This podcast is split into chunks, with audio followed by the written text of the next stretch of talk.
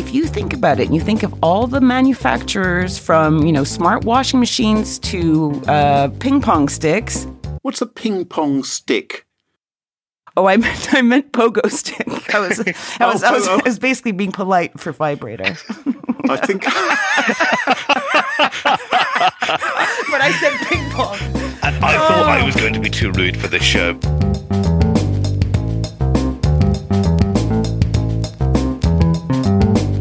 Smashing Security, Episode 290 Uber, Rockstar, and Crystal Balls, with Carole Theriault and Graham Cluley. Hello, hello, and welcome to Smashing Security episode 290. My name's Graham Cluley. And I'm Carole Theriault. And Kroll, this week on the show, we've got someone who's returning to us after a five year absence. Shut up. That long? He's. he's. He's upgraded his internet connectivity. He's on fibre. It's Iain Thomson from the Register. Hello, Ian. Hello, Graham. Hello, Carol. Hi. Pleasure to be back. It's been a while. Um, Yes. yes, lovely to chat. Well, thank you for joining us so early in the morning from your part of the world. Ah, well, the sun is shining, the sky is clear. We actually had rain yesterday, which was fantastic. We haven't had that in months. I know as a Brit, you really miss some things, and rain is one of them. And where are you, just for our listeners? Just uh, Oh, I'm uh, in the East Bay, just across the water from San Francisco. Um, nice. I've got to say, it's pretty good. It's an interesting place to live. Let's first thank this week's sponsors, Bitwarden, Kolide, and Pentera. It's their support that help us give you this show for free. Now, coming up on today's show, Graham, what do you got? Zoom, just one look, and your privacy went boom. You've missed your calling. Uh, what about you, Ian? I, I just can't follow that. That, that that's amazing. Good. Um, well, I mean, for me, it, it's the Uber Rockstar hacks. It's an amazing issue to go into, and there are some very, very weird things about this. Ooh, I'm excited. And with me, we will be gazing into the crystal ball cybersecurity styly. Plus, we have a featured interview with cybersecurity kingpin from the University of Tulsa, Sal Aurigemma. And Sal will explain why password managers like that of our sponsor Bitwarden are so valuable. All this and much more coming up on this episode of Smashing Security.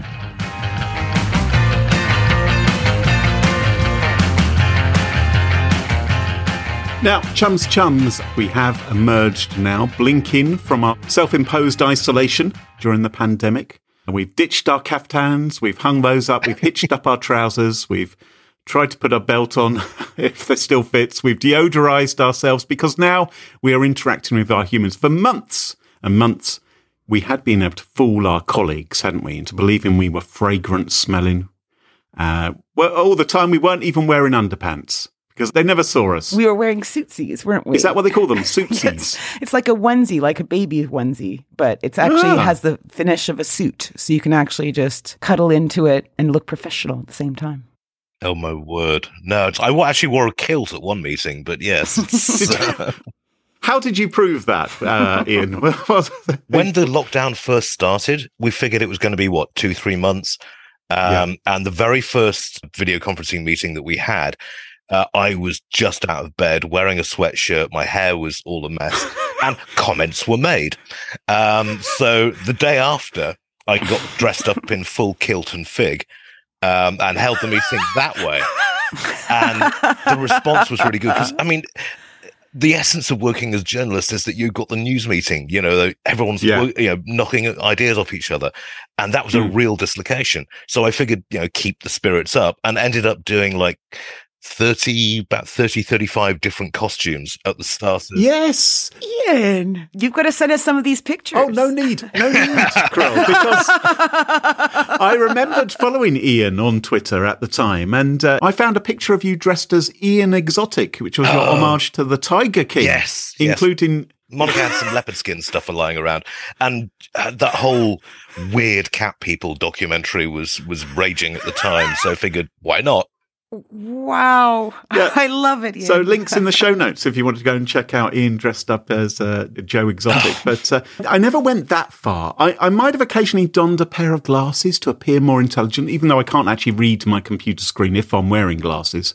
But we're all of an age, I suspect. You know, we've been we've been around the block a few times, haven't we? Be careful. Bro, right? Be careful, You know, just you know, I mean, I, uh, Ian, do you ever wear glasses these days? I've I've started wearing them in the last couple of years. I think, to be honest, yeah, having spent you know spending this amount of time on a laptop and monitor screen, i- it's Right. going to happen. So you know, and you know, Yep. there's no shame in it. It's just um, I am looking into LASIK, but at the same time, I, this very idea of someone cutting into your eyes or lasering them out is is Oh, such an anathema. I'll live with the glasses, thanks. You know.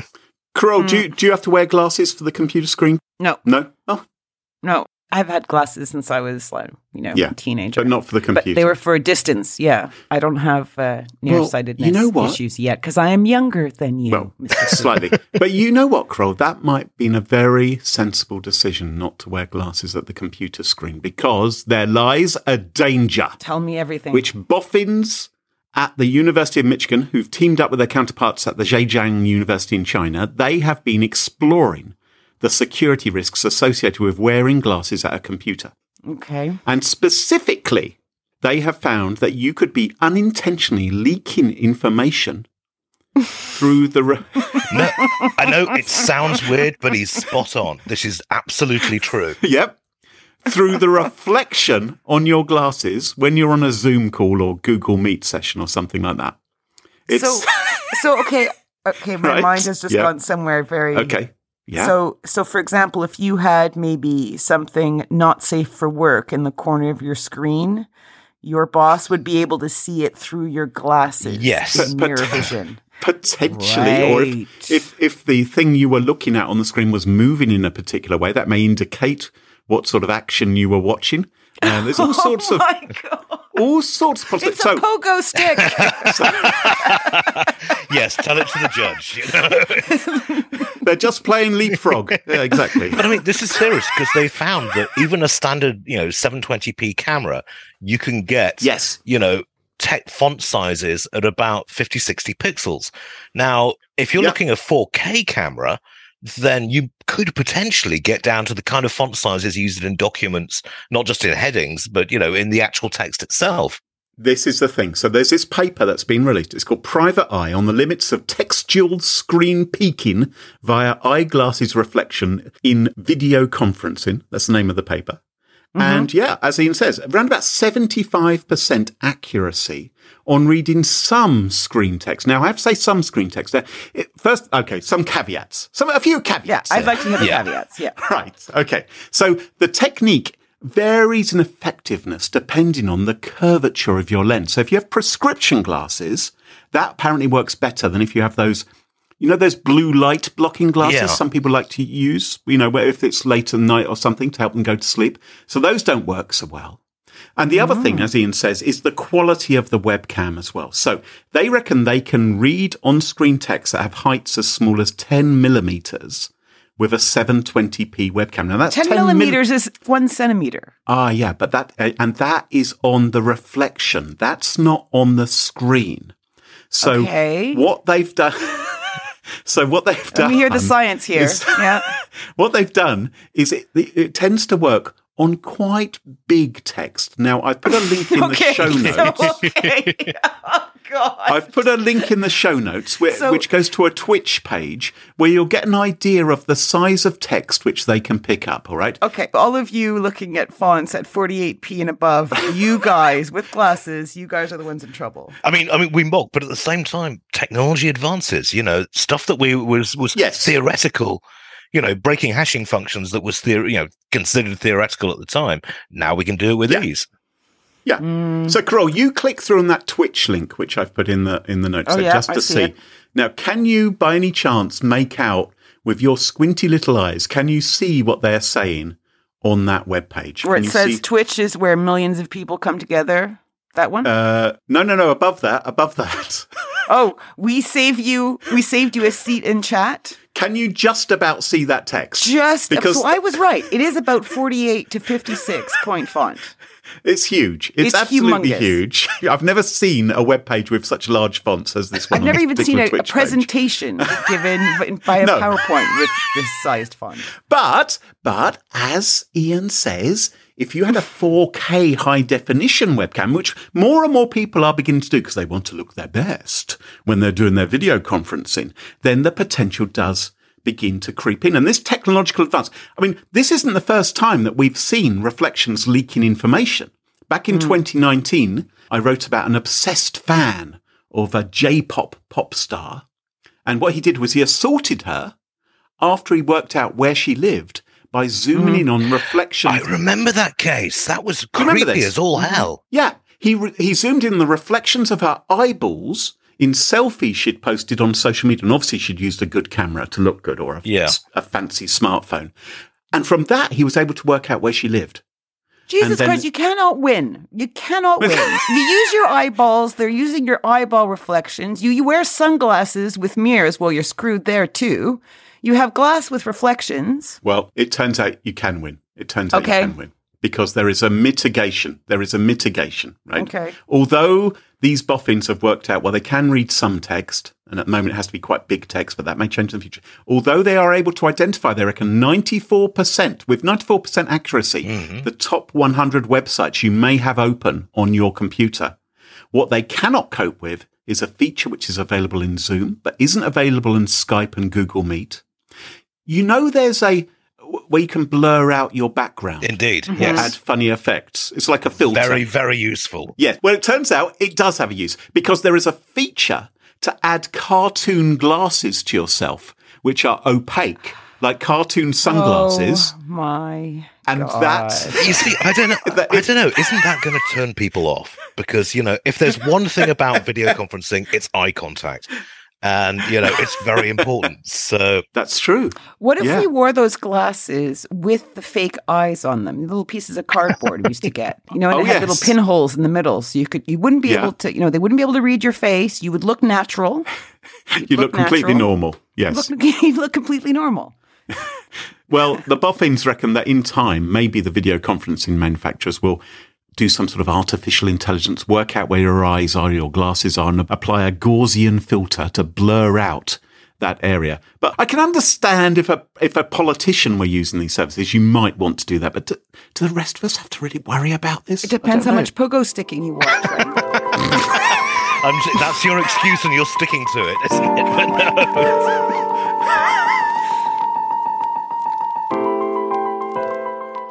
Ian, what have you got for us this week? okay. Um, well, it's a double header, really. Last week, Uber Please. suffered yet another data breach, and I was talking to an ex Uber security person, and they were just saying, "We warned them about this in 2017. We warned them about this in 2020, and." No, you know, basically, apparently, and I can't confirm this, but the person who was responsible for dealing with the earlier uh, big breach is now the global head of PR. And um, That's a lateral move. Oh no, but in terms of sort of the communications of the last data breach, is now the global head of PR for the company, and the tactics Ah. haven't changed. It's basically say nothing, to, other than you know we've had a bit of a problem, everything's fine, Wall Street calm down, and Really tight smile. yeah, I, I have seen on LinkedIn that they are currently looking for a large number of people to join their security department. yeah, they, it's, So- it's um, I mean, it, it's it's the classic horse stable gate situation. And to be honest, with those job adverts, I think it's more down to the insurance company is insisting that they hire more people rather than Mm. they've suddenly found a you've got a newfound interest in security. Um, but yeah, they're just. I mean, there there was that, and then yesterday we had Rockstar and Grand Theft Auto, and somebody Grand Thefted them, um, and it's apparently the same person. Now, we all know online persona can be entirely made up from whole cloth, but um, the fact that both Uber and Rockstar are saying it's the same person is really rather interesting. Yeah. In terms of the actual data itself, there doesn't appear to have been any ransom demand, or at least they haven't mentioned any ransom demand in neither of the companies. So is this just somebody pranking around? Or, I mean, if I was at the SEC, I'd be looking into who's got you know share trading options on both of these companies. Um, I had a quick I had a quick look at the stock price. They've only dropped a couple of dollars because Wall Street's used to this. Um, but yeah, the um, the motivation is weird. So maybe the hackers haven't thought of a way to actually monetize it. Maybe they can't they can't think, well, who would we sell this data to? But isn't it fun? It's a bit like the old LulzSec days, isn't it? Of doing it for the laughs. Yes. And embarrassing the big corporation, which might suggest it is kids or people at least who have an immature attitude rather than a more uh, entrepreneurial streak uh, in them. Just because they don't ask for cash? Well, at the very least, you'd, you'd, you'd think normally a criminal hack like this, they would attempt to extort some money, but maybe they're more Maybe they're in the beta phase. Well, I mean, if maybe that maybe they're just trying it out, but I've got to say that's two Mm. very high profile targets and a lot of heat to bring Mm. down on the back of your neck. And um, you know, if you're just doing this for the lulls, then it's going to be a very short career path. I mean, So, do we know that uh, they were hacked in a similar fashion? Because as I read it, Uber, one of the methods which was used was a sort of barrage of push uh, 2FA notifications going to maybe someone, uh, one of their employees, who eventually got an external contractor, in fact, yes. Oh, was Um, it right? Yeah. So basically, they got into the contractor's account and then used that to to get get past two factor and get into the network and look around that way. Yeah. That's at least what Uber is saying at the time. So I mean, there was that, and there's a strong element of social engineering in all of these attacks. Right. Um, I mean. We remember Kevin Mitnick, and one of the strongest things in his arsenal was social engineering. And it appears this has been done in the same way. But at the Yeah. moment, you know what these companies are like. They're not going to tell anything because No. they're under liability, you know, Yeah. actual liability at the moment. But, Um, but what we do know is there's a lot of information which, I mean, certainly the Uber database, I think was being offered for sale on underground forums, although I don't know if anyone's going to buy it or not. But the Grand Theft Auto thing, that's interesting because it appears that maybe code and video Source or- code, I mean, yeah. that's a yeah, that's a that's a game, a video game which hasn't come out yet, isn't it? But it's obviously going to be a big deal when it eventually does come out. Uh, and it seems to have been leaked online, and so all the gaming mags are now talking about it. Yes, I mean the it's one of those franchises. It, it's sort of Hmm. it, it was a fantastic game just before the internet, and then it's really t- glommed onto the internet and become sort of this huge thing. So there's a mass amount of interest, which again brings me back to sort of why are they not trying to monetize this? Is this really kids? Um, it's with the Uber thing. The, the most worrying thing for me out of that, I mean, yeah, everyone's going to get hacked. Don't worry about it.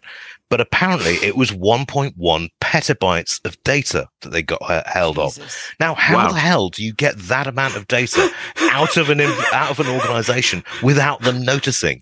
You know, Yeah, it's kind of scary. yeah, you can't call up IT and say, "Oi, Bob, yeah, um, I'm just doing a quick backup, so then this network channel is going to be needed for the next, you know, couple of days." It's yeah, just insane. that is extraordinary, isn't it? So, customers of Uber, right? People like the millions and millions of people who have the apps on their phone and have they've shared their billing information. Are they at risk in any way? Uh, It doesn't appear so at this stage, and I was feeling kind of smug because I have never and will never use Uber. But um, yeah, uh, the customer information appears to be okay. So they're saying. Well, what they said in the initial statement was location data uh, hadn't been Mm. lost. Payment Hmm. information at this stage doesn't appear to have been lost, but with that amount of data, there's going to be an awful lot of leakage if somebody has the time, patience, and you know desperation to actually go through. And and hard drive Yeah. space as well, of course. Uh, where, where are they going to store the information? Yeah, That's the other challenge.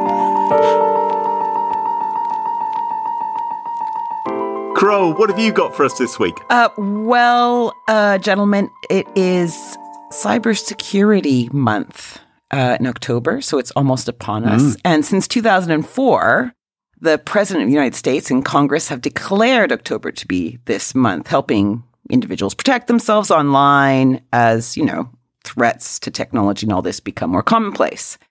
And, you know, we are always talking on this show about threats that are happening right now, like the Uber hack, for example. We talk about crypto Yeah. scams and ransomware and massive Mhm. data leaks. So I thought I would have a snoop around to see if anyone has recently posted a kind of crystal ball article to warn us what's around the corner. And lo and behold, I found one written by Danny Palmer at ZDNet. So I wanted to see if you two, actually, we could start a game. What do you think is on the list? I've got four items on this list. What these are? These are sort of uh, new threats or things which are going to become a big deal. Yeah, technologies that we're looking at that could be used for bad purposes, and we can see angles as to why that might be. So would things like deep fakes, would that be a new thing or Yes, let's start there. I think that's your starter for 10, to be quite frank. Let's start with deepfakes. It's on the list. Okay. So, of course, we've already seen these in use. Um, we've seen them used in political misinformation campaigns and pranks to fool politicians and fraud attacks with cybercriminals using deepfake audio and even video to convince employees to authorize significant financial transfers to the accounts owned by the attackers. And they're getting more difficult to spot all the time. Like today, if you, one of you had a boss and you got a call from the boss and you rec- in their actual voice telling you to do something, would you do it? And the answer is probably yes. well, I don't know. I, I, okay. The Reg is, is highly security conference and we've got a great IT manager. When I ju- just after I joined, I left my laptop uh, somewhere at the RSA conference, ironically enough. Um, Nice one. and freaked yeah, exactly. Seriously, a month a month into the job, I was freaking out big stuff. Um, anyway, so I call I basically sent an email to our IT manager saying, I've lost my laptop, locked down all my accounts, the rest of it, got an email back, not a problem, done. However, I would then went back, found the laptop. I'd left it at the EFF stand of all places. Um, and they were just like, "We were expecting you. Here you go." And it was Aw. Wow. got in contact with the IT manager, and he was just like, "Look, it's I can't reactivate you because I've only met you once. I don't know the sound of your voice. You're going to need to go into the office Ah. and speak to you know speak to our then editor Rick, and he's going to have to call me because I know who he is. It's that level of security, and it seems these lo- you know companies aren't taking this seriously. He's one in a million, though. That's rare. Oh, Oh, yeah. seems very good. Yeah. he was yeah i uh, marco he's perfect example of a security manager you know hates people just sits in his apartment in in, in, in, italy and manages the rt network to a, like a dream Wow, that is well. High high five to Marco. but we can see that deepfakes are probably likely to become a, a, a big problem, especially in misinformation. Yes. right for politicians. Yeah, it's really scary. particularly with you know we're, we're heading up to an election here in the us and the midterms are going to be very interesting and this kind of stuff you know terry pratchett had the wonderful phrase you know a lie can go around the world three times before the truth's got its boots on you know i mean Yeah. it's like these things are becoming more and more Hmm. convincing and Hmm. it's not just business email compromise it's political campaigning Yeah. Manipulated media. Yeah. Yeah. All right, so we try for another one. What else is on the list? We've had deepfakes. I said I said deep fakes, Ian, so it's your go. Yes. Okay. One point to you, Graham. yeah okay um i was going to say so i don't know i think business email compromise should if it isn't on the list it damn well should be What's more technology? Oh, I would see. Ah, in that case, I would say biometrics. Interesting. Not on the list. Really? So sorry. grief, We've been able to recreate fingerprints for you know a fair, fa- plastic fingers from fingerprints for years now. How is that? yeah, that's true. That's a very Come on, Danny. Why didn't you mention this in your article? well. I'll give you guys one for free. Another one. So uh, another obvious one is IoT.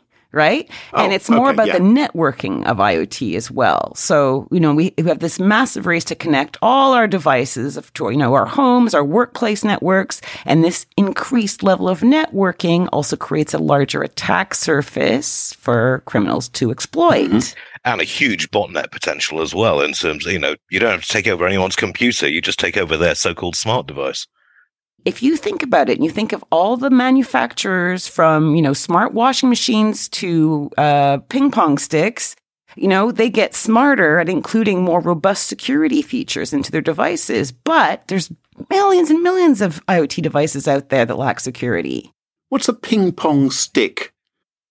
Oh, I meant I meant pogo stick. I was I was, I was, Oh, I was basically being polite for vibrator, I think but I said ping pong. And I thought Oh. I was going to be too rude for this show, but no. once again Corolla's trumped us. Um, okay, excellent. Okay, so do you need a third one? I've got I've got a possible one. Yeah. I'm just thinking of the whole clusterfuck, which is NFT, cryptocurrency, blockchain gosh. bollocks. All that sort of. No, no, well, that's not there. Yes, it is, but in a different Right. way. It's under Okay, quantum computing. Oh, yes, Oh. qu- oh, quantum computing. Yes, yeah, yeah, yeah, yeah. Uh-huh. Potential threat. Yeah, I understand that. Let me take a few minutes just to explain it because it is fairly new technology, but it seems we're at the cusp of quantum computing, right? So Bob Sutor, and check out this guy's job title, Chief Quantum Exponent at IBM. God's sake. I'm, I'm, I'm sorry. The minute you hear a title like that, you just think wanker. Know, just and he says, quote, quantum computing is our way of emulating nature to solve extraordinarily difficult problems and to make them tractable. So, so basically, quantum computers come in various shapes and forms, but they're all built on the same principle that they host a quantum processor where quantum particles can be isolated for engineers to manipulate. And what makes this super sexy for people is that quantum particles can hold immense potential for processing super large amounts of information. And we're like talking like in a few minutes answering the problems to today's most powerful supercomputers can't do in a hmm. thousand years, ranging from modeling hurricanes all the way to cracking the cryptography keys protecting the most sensitive government secrets, Yes, which would be bad. which And would because be obviously bad. we are all well vested in current encryption and cryptography, and we, we don't want people being able to unlock that. However, how successful have we been so far in building quantum computers? Have we have we have we really made any progress on that? We have made a lot of progress on it, but it is still extremely expensive. And there are still a lot of expertise required to develop. You know, it's restricted to basically large tech companies, research institutions, governments.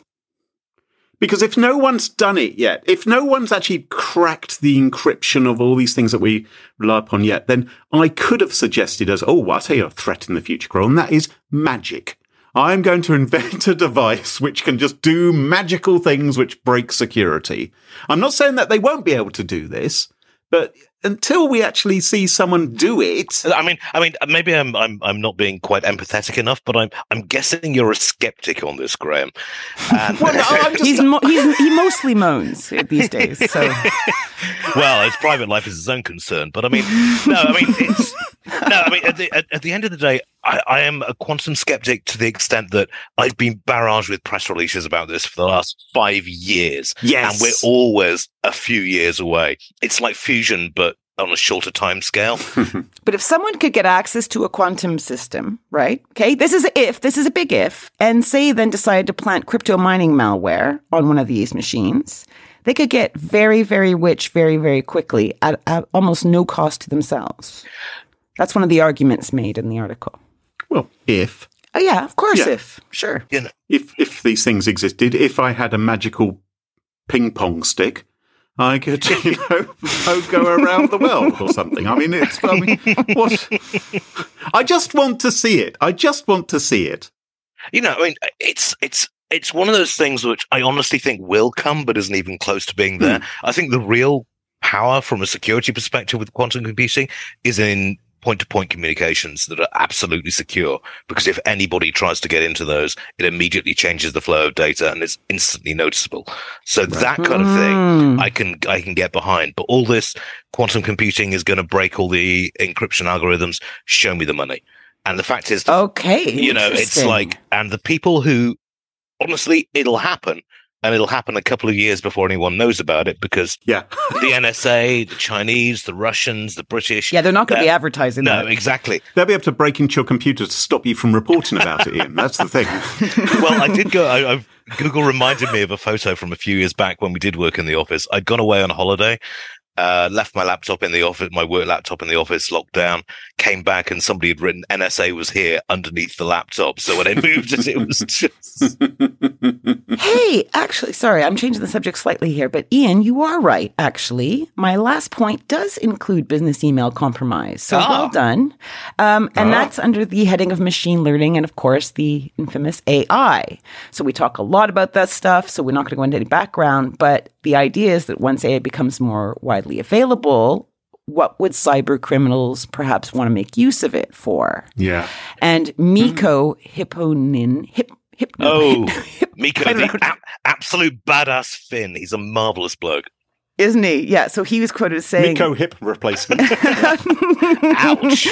Kitty he has says we'll be, claws. We're, we will start seeing malware campaigns, ransomware operations, and phishing campaigns being run totally automated by machine learning frameworks.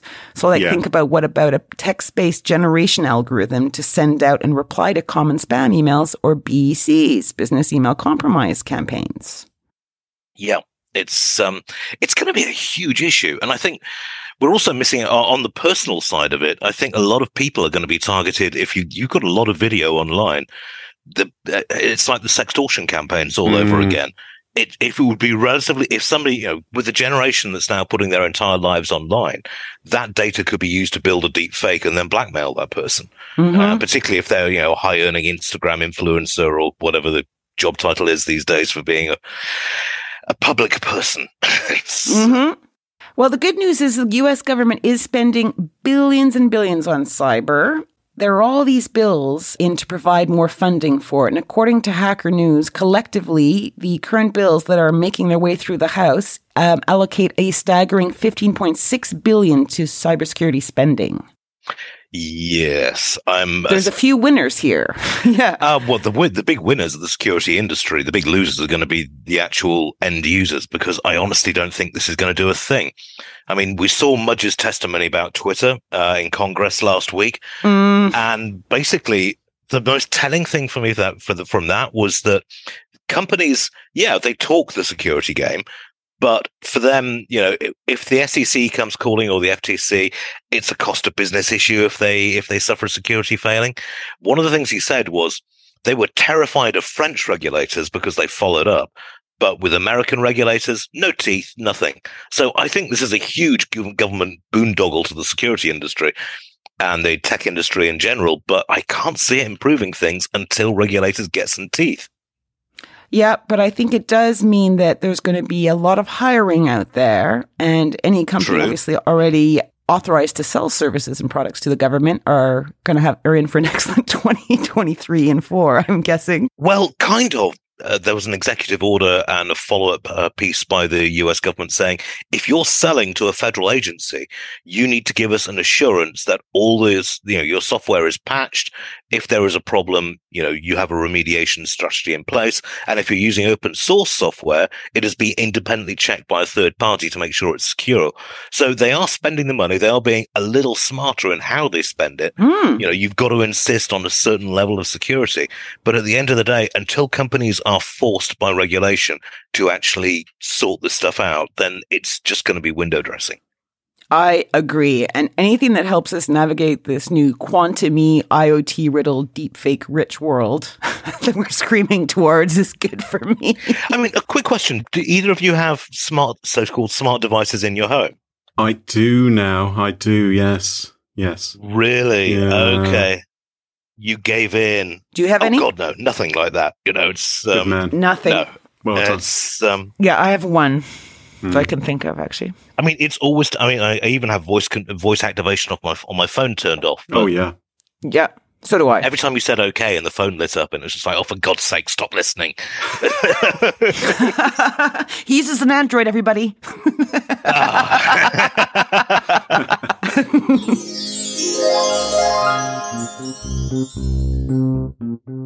Show sponsor Pentera has taken a whole new approach to penetration testing, allowing every organization to continuously test the integrity of all cybersecurity layers, including against ransomware and leveraging leaked credentials by emulating real world attacks at scale, all day, every day. This approach helps security teams across the globe to cope with one of today's top security challenges the growing digital footprint of the enterprise. To help out, Pentera's security experts are sharing with us a few tips on how to identify your exploitable attack surface. So here is tip number one Pentera recommends always taking the adversarial perspective. The best way to find exploitable vulnerabilities is to, well, exploit them. From here, security teams can hand over remediation requests to IT that are based on true business impact. Find out more by going to smashingsecurity.com slash Pentera. That's smashingsecurity.com slash P-E-N-T-E-R-A. And thanks to Pentera for sponsoring the show. Smashing Security listeners, did you know that Bitwarden is the only open source cross platform password manager that can be used at home, on the go, or at work? Bitwarden's password manager securely stores credentials spanning across personal and business worlds, and every Bitwarden account begins with the creation of a personal vault, which allows you to store all your personal credentials. These are unique and secure passwords for every single account you access. And it's easy to set up, it's easy to use. I honestly love Bitwarden. I use it at home, use it at work, use it on the go. Get started with a free trial of a Teams or Enterprise plan at bitwarden.com forward slash smashing. Or you can even try it for free across devices as an individual user. Check it out at bitwarden.com forward slash smashing. And thanks to Bitwarden for sponsoring the show. Kolide sends employees important, timely, and relevant security recommendations for their Linux, Mac, and Windows devices right inside Slack. Kolide is perfect for organizations that care deeply about compliance and security, but don't want to get there by locking down devices to the point where they become unusable. So instead of frustrating your employees, Kolide educates them about security and device management while directing them to fix important problems. Sign up today by visiting smashingsecurity.com slash kolide. That's smashingsecurity.com slash K-O-L-I-D-E. Enter your email when prompted, and you will receive a free Kolide goodie bag after your trial activates. You can try Kolide with all of its features on an unlimited number of devices for free, no credit card required. Try it out at smashingsecurity.com slash kolide. That's smashingsecurity.com slash K-O-L-I-D-E. And thanks to Kolide for supporting the show. And welcome back. Can you join us at our favourite part of the show, the part of the show that we like to call Pick of the Week? Pick of the week. Pick of the week. Pick of the Week is the part of the show where everyone chooses something like could be a funny story, a book that they've read, a TV show, a movie, a record, a podcast, a website, or an app, whatever they wish. It doesn't have to be security related necessarily. Better not be. Well, mine is not security related this week, not really. I was sat down, my, my son was, uh, he said, Oh, I want to watch something on TV. And I said, Okay, what do you want to watch? He said, Oh, I, I want to watch the new uh, Lord of the Rings show on Amazon. I said, All right, yeah, okay, I'm sure that's fine. And so he starts watching this Lord of the Rings. Oh my god, have you, either of you watched it? Mm-mm. No, absolutely not. Blimey. It's that bad. Oh, it's so bad. I think it's the most. I think it's the most expensive TV show ever made. Uh, They, you'd have thought they could have afforded someone to actually write a script. It is so. it's the most tedious, boring thing imaginable. Anyway, after about three and a half episodes, and I noticed he was you mean beginning to you know eat the carpet just out of boredom. I said, Oh, he he found it boring as "Oh well. Oh yes, yeah." He found it. He was going, "Oh, it's so boring." Dad. And I said, "Look, look. Why? Well, why don't you stop watching it if it's boring and find something else you'd rather watch?" Oh, was it hard being around someone who was moaning? cheeky. And what we did was we came across a show, a, a film, a movie, I believe they're called, on Netflix called The Mitchells versus the Machines, which is much, Ooh. much better than the new Lord of the Rings TV show. Okay. And The Mitchells versus the Machines is um, one of these animated comedy movie things for all of the family. It's just standard robot apocalypse, um, putting the brakes on a family. Standard robot apocalypse. Yes. Fun for all the family. Yeah. well, the, the family in this case, the Mitchells, they're on a cross country road trip, and uh, the robot apocalypse gets in their way and tries to ruin it for them. And it's actually pretty funny, and I enjoyed it greatly. Uh, it features a generation gap between a dad who's useless with technology and hates screens, and his daughter, who of course loves them. And there's a pug dog as well. We all like pug dogs. Mm, some some people do. this one is quite adorable. To be fair, Iain, I think you have to see the movie first. There's an Elon Musk, Okay. Steve Jobs like character at the heart of it all, um, and the robots obviously take over. Anyway, it's great fun. Has a lovely message behind it. It was very funny, and I think most people haven't heard of it. So I would recommend. Oh, it also has the Furbies. Remember Furbies? from the. Oh, good yes. grief. they were a security. They were a security risk Mhm. at one point. You remember? They were banned. a stupid security risk, but even so, I mean, if Snowden can get data out of the NSA with a Rubik's cube, then a Furby is the least of your problems. anyway, I would recommend to people of all ages. If there's a child inside you, if you're a child at heart, this you may enjoy this. My son certainly enjoyed it, and I enjoyed it. The Mitchells versus the Machines on Netflix is my pick of the week. Cool. I'll check it out. Marvelous. Iain, what's your pick of the week? My pick of the week is okay, tangentially security related, but at the same time, I'm a huge space geek. Ah, And this is a really, really exciting story. Okay. Okay. We'll allow it. um, NASA is about to smash a, sma- a spacecraft into an asteroid in the next in six days' time. The Ooh. DART mission.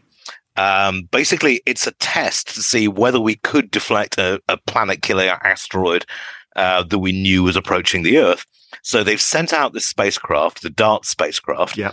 and um, they're going to. It's got carrying a CubeSat uh, on its back. So the spacecraft will accelerate towards this asteroid, which is a really weird system.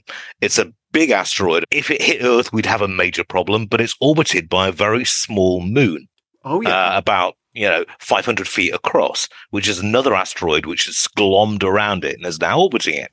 Okay. So NASA's plan is fire the spacecraft into this small moon, leave a CubeSat behind to record what happens, and see if you can deflect an asteroid and how much power and how much speed you would need to nudge it.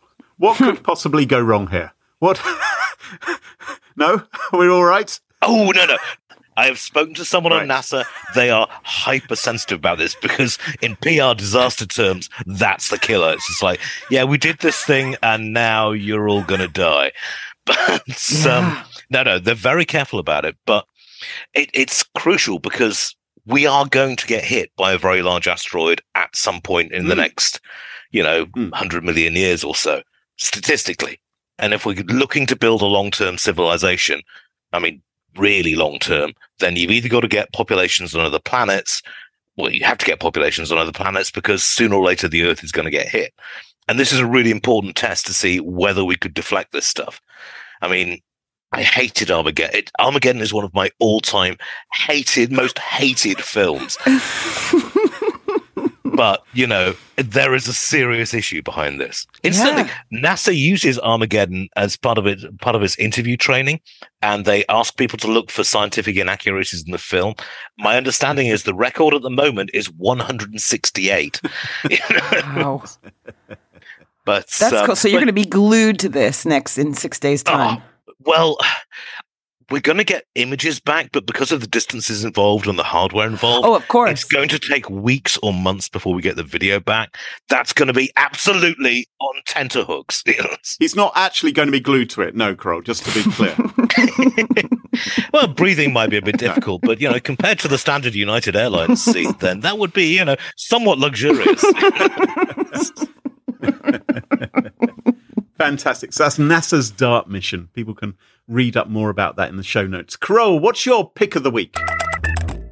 I have a very unusual one this week. So I was in the Cotswolds recently. This is a lovely part of England near Oxford. And I was on a hike and we were walking by a number of bus stops, as one does. And every single bus stop in the area had a defibrillator in the bus stop. really? Yeah. Is that because people would have a heart attack if a bus actually showed up in the Cotswolds?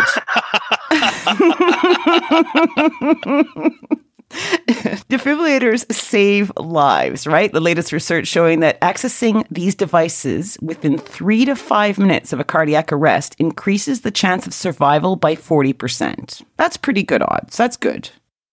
Three to five minutes, though, is pretty short, right? That ain't long. So, say you or a loved one has uh, gets into a cardiac pickle. Wouldn't it be great that there was one nearby? So I started wondering, is there where's my nearest defibrillator? oh, yeah.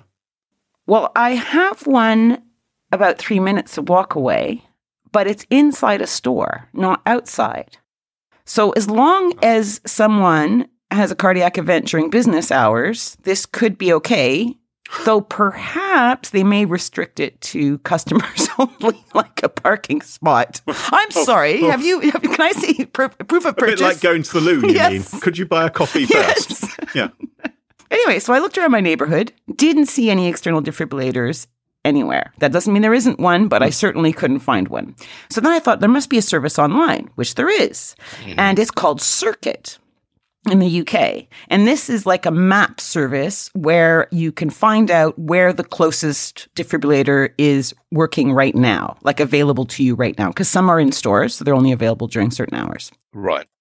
Now, the problem is that lots of people apparently have defibrillators, businesses and organizations and even Yeah. individuals, but they're not registered. So, if they're not registered in the UK on circuit, then there's no logging defibrillator information available on the, you know, in the system. Yeah. So Yeah. this is where I am now. I'm thinking, how do I get one for my local community? Right. So of course, I'm any advice from listeners greatly appreciated because I do have a lot of old, you know, neighbors around here. Some of them in pretty poor health, and this could be a serious lifesaver. So apparently, you can apply for a community public access defibrillator, which is what I think they have in the Cotswolds. It's called a CPAD, and this is, is available to members of the public 24 hours a day. And there's a fee, but it looks like you can get a pretty good discount through the British Heart Foundation charity. Prices for buying one of these things seems to range between like 600 and 1500 quid. No idea if the price difference means one saves you better than the other. No idea. Um, but I don't understand why there isn't one on every block in UK cities. I mean, Yeah, I mean, I, I'm kind, I'm kind of, I, I'm on the fence about this because I'm probably the only person on the podcast who's qualified to use one of these things because I've had to do training on it for. I'm, I'm a member of the emergency response team here, um, and they do take training to use. Having the defibrillator itself in, is not well, enough. these CPAD ones seem to be like they will they can be wor- run by any individual, right? And they have like spoken instructions as they go through, Oh, the and they spoken can't instructions. Okay, I hadn't heard about those. and they can't you know they will detect the the anomaly before anything happens so it's not like you can just go and charge it Ah. and run it on anybody they they they are smart almost like smart cpads so um I, don't- Internet connected. I have no they idea i have no idea All um okay. but yeah so so there's like anyway i have to do more research on this um but it just seems to me this is a cost effective way and if we had one nearby um so i'm going to look into it and let you know how i get on and that's my pick of the week defibrillators Oh, interesting. So, Carole, you've been speaking to one of Bitwarden's customers this week. Yes, I spoke with Sal Aurigemma from the University of Tulsa. Fascinating chat. And Guy, take a listen.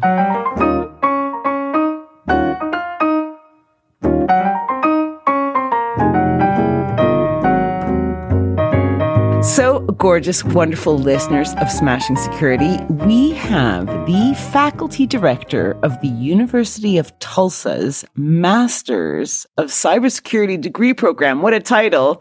Sal Aurigemma. Welcome to the show, Sal. I'm really glad to be here. Thanks, Carole. Could I say your last name properly? Help me. Not even close. Or a Gemma. Orajema. Yeah. Orajema. See? Now, we, we should start with your background, Sal. So maybe we should introduce you to all our listeners. So, how did you end up at the University of Tulsa? Tell us about your background. Oh, okay. Well, uh, I didn't plan on getting there. Uh, I joined the Navy right out of my undergraduate. I have an undergraduate degree in nuclear engineering. It's not a growth industry. so I graduated University of Florida, nuclear engineering degree, went into the Navy as a submariner. Uh, spent about 10 years on active duty, and then I transferred over to the Intel community.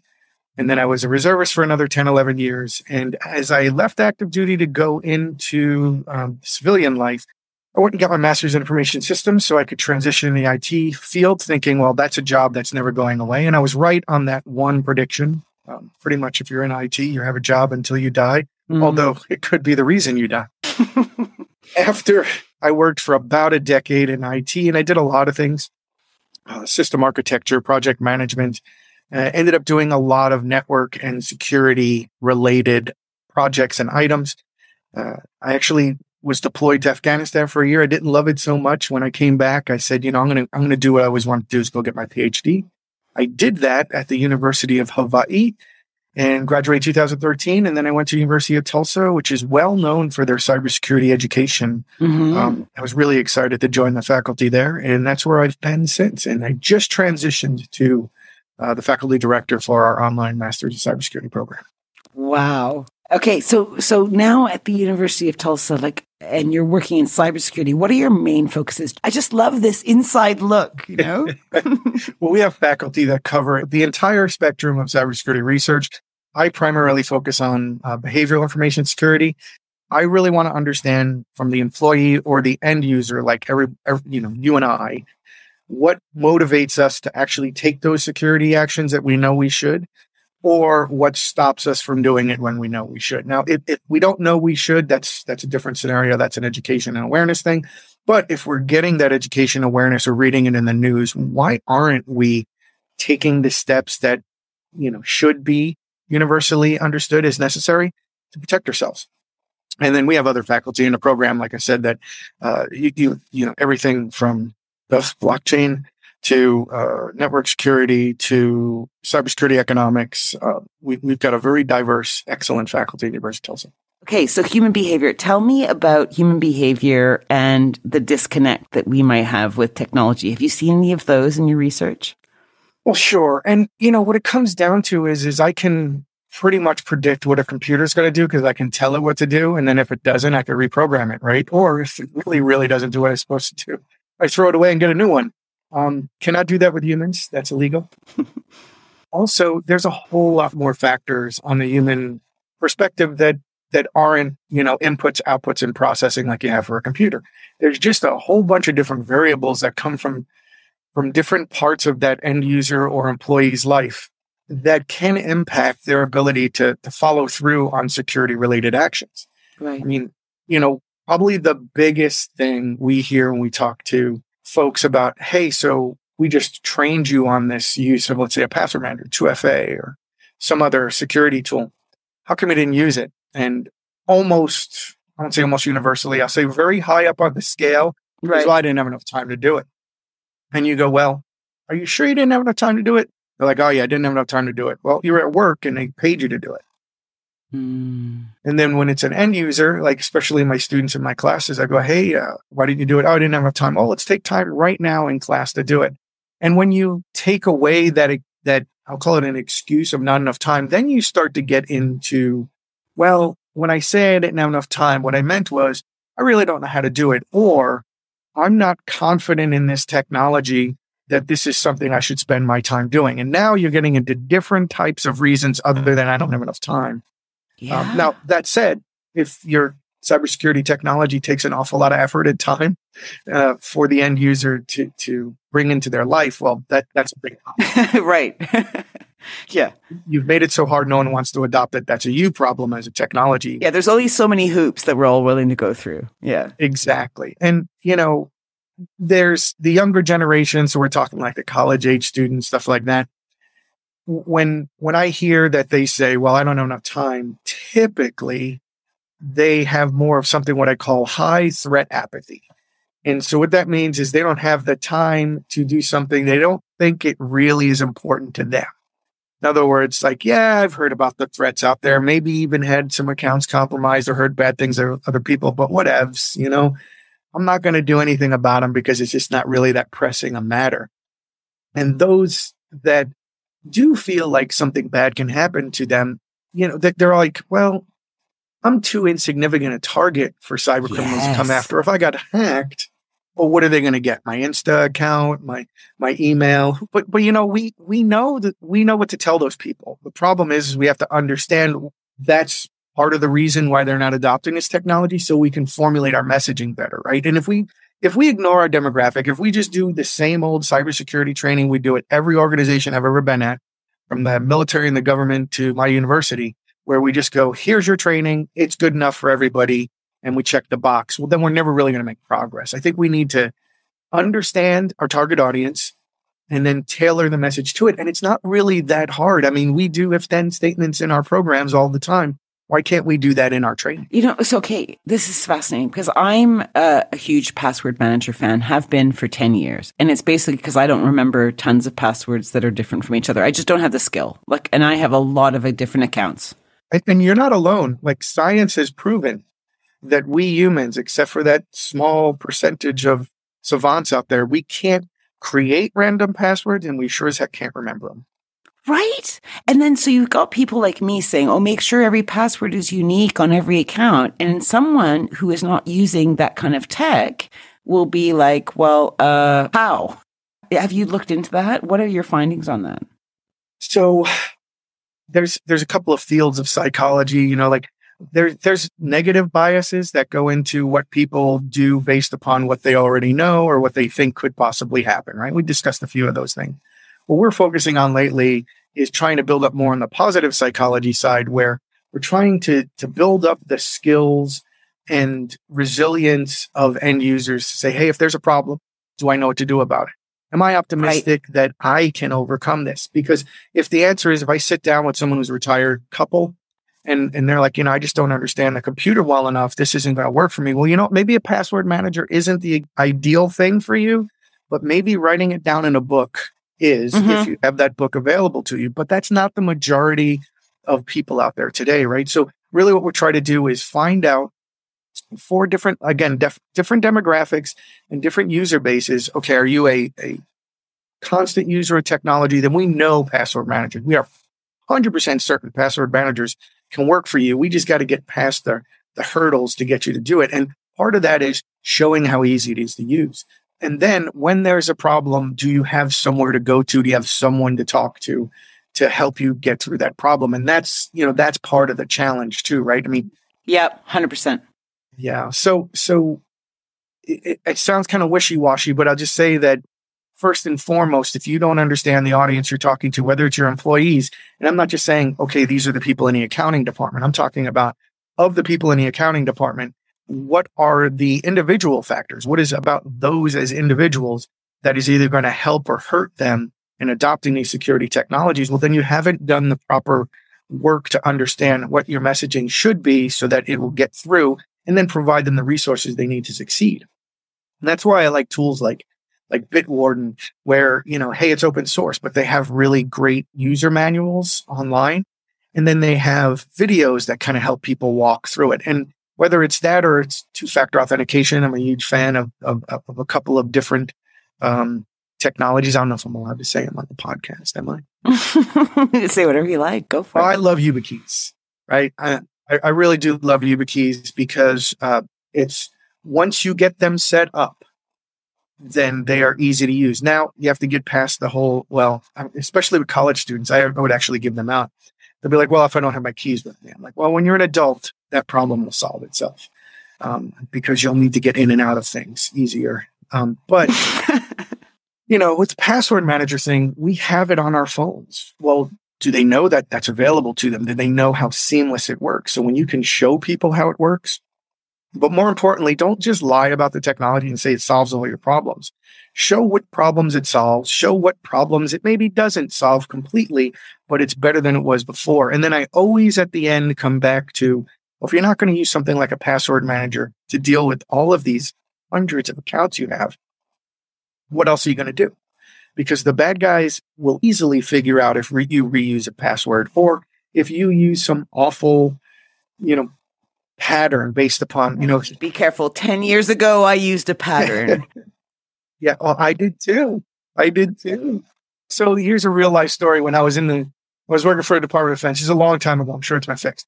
I had hundreds of systems that fell under me as a supervisor and my technicians, right? So, and we're talking about systems on different classification levels.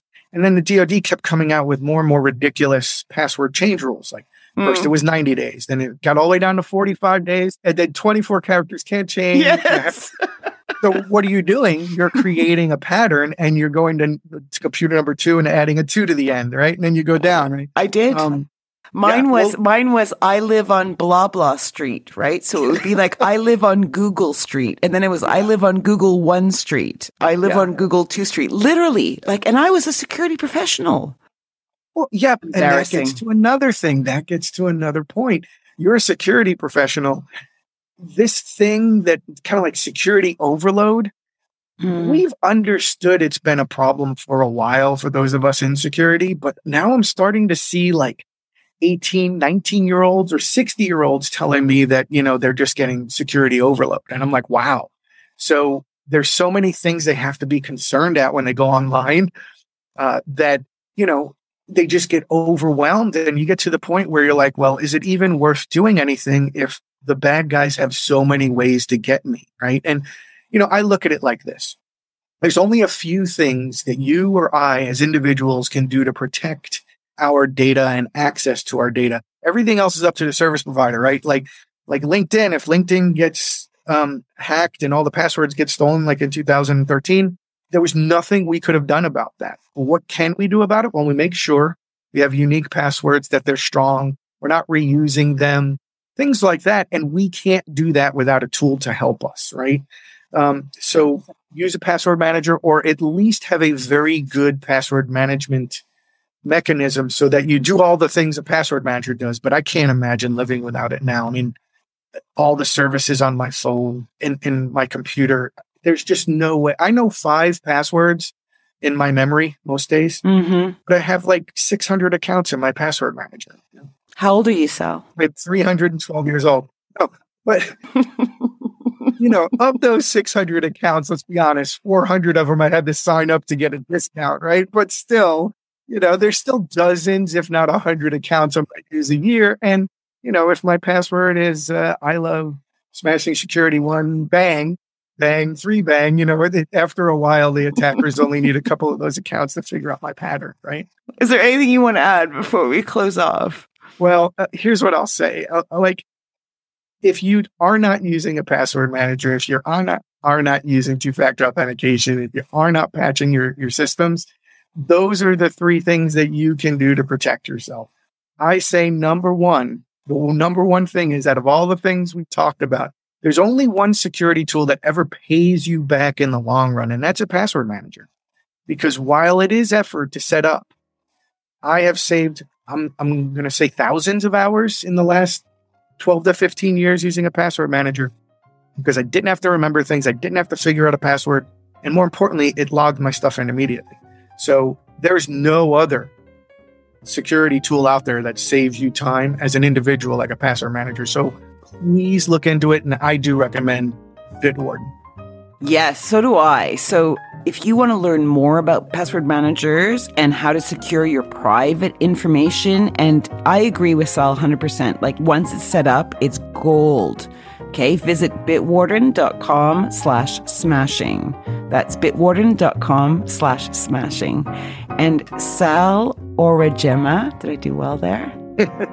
Great job. Thank you. Faculty Director of the University of Tulsa's Masters of Cybersecurity degree program. I wish I could make that tighter. Thank you so much for coming on the show. It was a total pleasure to speak with you. Well, after the hundreds of shows I've listened to in the past, I'm super excited to have been part of your show. Oh, what an answer. Thanks, Sal.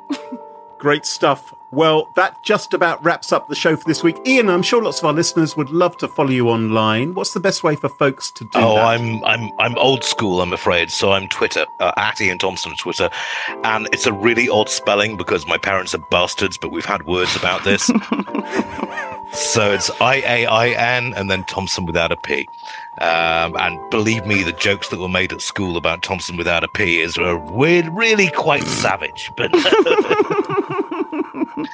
And you can follow us on Twitter at Smash Insecurity, no G. Twitter won't allow us to have a G. And we also have a Smashing Security subreddit. And don't forget, to ensure you never miss another episode, I recommend following Smashing Security in your favorite podcast app, such as Apple Podcasts, Spotify, and Google Podcasts. And huge, huge thank you to this episode's sponsors. This is Kolide, Pentera, and Bitwarden. And of course to our wonderful Patreon community. It's Thanks to them all, this show is free. For episode show notes, sponsorship information, guest list, and the entire back catalog of more than 289 episodes, check out smashingsecurity.com.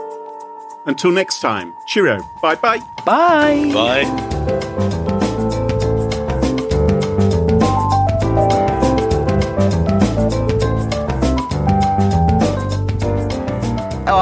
Iain, it was so great having you on. Great I have enjoyed it. I mean, it's it's been years since I've seen you. I mean, I've I think decades. Actually, God, yes, it is. Yeah, it is over a decade. Fuck, we're old. right. Speak for yourself. We are.